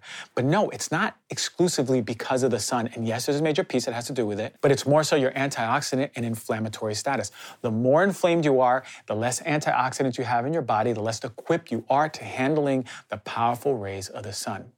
Now, personally, I know before I go in the sun, before I'm having a beach there, I know I'm going to be playing frisbee outside for a long time. I'm eating chlorophyll rich foods, a lot of dark leafy greens. I'm drinking matcha. I'm actually taking chlorophyll as a supplement before because I know I'm replenishing my antioxidants so I don't burn. And guess what? I don't burn, especially when I'm making sure that I'm upping my antioxidants during the day. Now, I want to point this out the sun is not necessarily a problem. We know this, right? Go check my show with Matt Maruca. He's very well researched in sun. He knows some of the best scientists in sun science. It's our environment that affects it more so. And by that, I mean an internal environment, as I mentioned. So you must remember the UV intensity varies. For example, the sun will rise and will expose you to minimal UV, whereas you get a really strong dose around 10 to 2, the midday sun. When I recommend the sun, I recommend exposing the maximum amount of skin for about 20 to 30 minutes, but you want to avoid burning. Now, when the body's antioxidant system is not working correctly, it's not quenching reactive oxidant species, those free radicals that are caused by the stress of the sun. Some of these free radicals are just made in the body naturally through its processes, but yes, the sun can cause damage in especially an unhealthy antioxidant depleted individual. So what happens the protective mechanism is down in your cells. Skin cells, particularly the membrane, is affected. And then the DNA is damaged, mitochondrial DNA is damaged, lipids, proteins, enzymes begin to dysfunction. So, this is a problem in an unhealthy body. So, very important antioxidants. This is the most important part. This is nature's inherent. This is your natural sunblock from the inside out. And the more antioxidant density you have in the body, the more quenched you are with antioxidants and less inflamed you are, the better you are protected against the sun. Now, the reason fruits and veggies are the healthiest foods on the planet are for my book, They Trump Animal Products, is not only because of the fiber, but the antioxidants. The antioxidants in plants are unmatched and they're everything for longevity, for cancer prevention, for inflammation, and of course, skin health. But what worsens skin issues or skin health is when the body's antioxidant system is not working properly. It is not quenching those reactive oxidant species that are being created, like hydroxyl radicals, superoxide, peroxyl, alkoxyl radicals, the singlet oxygen, hydrogen peroxide, and organic peroxide. Some are made as byproducts, as I mentioned, naturally in the body, but when you're being exposed and not being able to quench these from the sun can be a problem. So others come from the ones mentioned earlier, right? Excess UV rays, ionizing radiation, we know, like X rays or gamma rays. Even pollution or environmental toxins are causing these byproducts. Air quality, really important. What are you breathing in? Not only what's going in your skin, but what are you breathing in? What's going in your mouth? They all play a role in damaging the body and burdening your antioxidant system. But this is why antioxidant rich foods, fruits, and vegetables are so important. Now, we know some of my favorites are the dark leafy greens, a lot of dark spinach, right? maybe kale. You can even go to romaine lettuce, chlorophyll rich foods, cruciferous foods, right? The broccolis, the Brussels sprouts, matcha before you're going out, getting even a chlorophyll supplement, as I mentioned before. All of these things are antioxidant rich, but I also love pomegranates, watermelon, right? Pineapples, papaya, all of these things are giving your body all of the antioxidant it needs, especially when you're gonna be out in the sun. So this is protecting you from rapid aging of the cell and ultimately your skin being healthy in the sun. But inflammation is super important. Chronic inflammation is a fire burning in the body. If you're inflamed, you are creating these oxidants in the body. So the sun is going to be even more damaging to the body when you're in an inflamed state. So these over time will take away from your internal environment and ultimately reflect on your external experience. So we got to get to the root of it. Get away from processed foods standard American diet, those processed oils, the canola oils of the world, right? The seed oils, the soybean oil, the corn oils. Staying away from simple carbs, high sugar foods, food coloring, all those chemicals in foods, staying more in whole colors of the rainbow. High inflammatory six foods, more anti inflammatory three foods. Really important. This is a major source, the standard American diet, of inflammation. And this is why the sun is so damaging to us. So, can you adapt an anti inflammatory diet?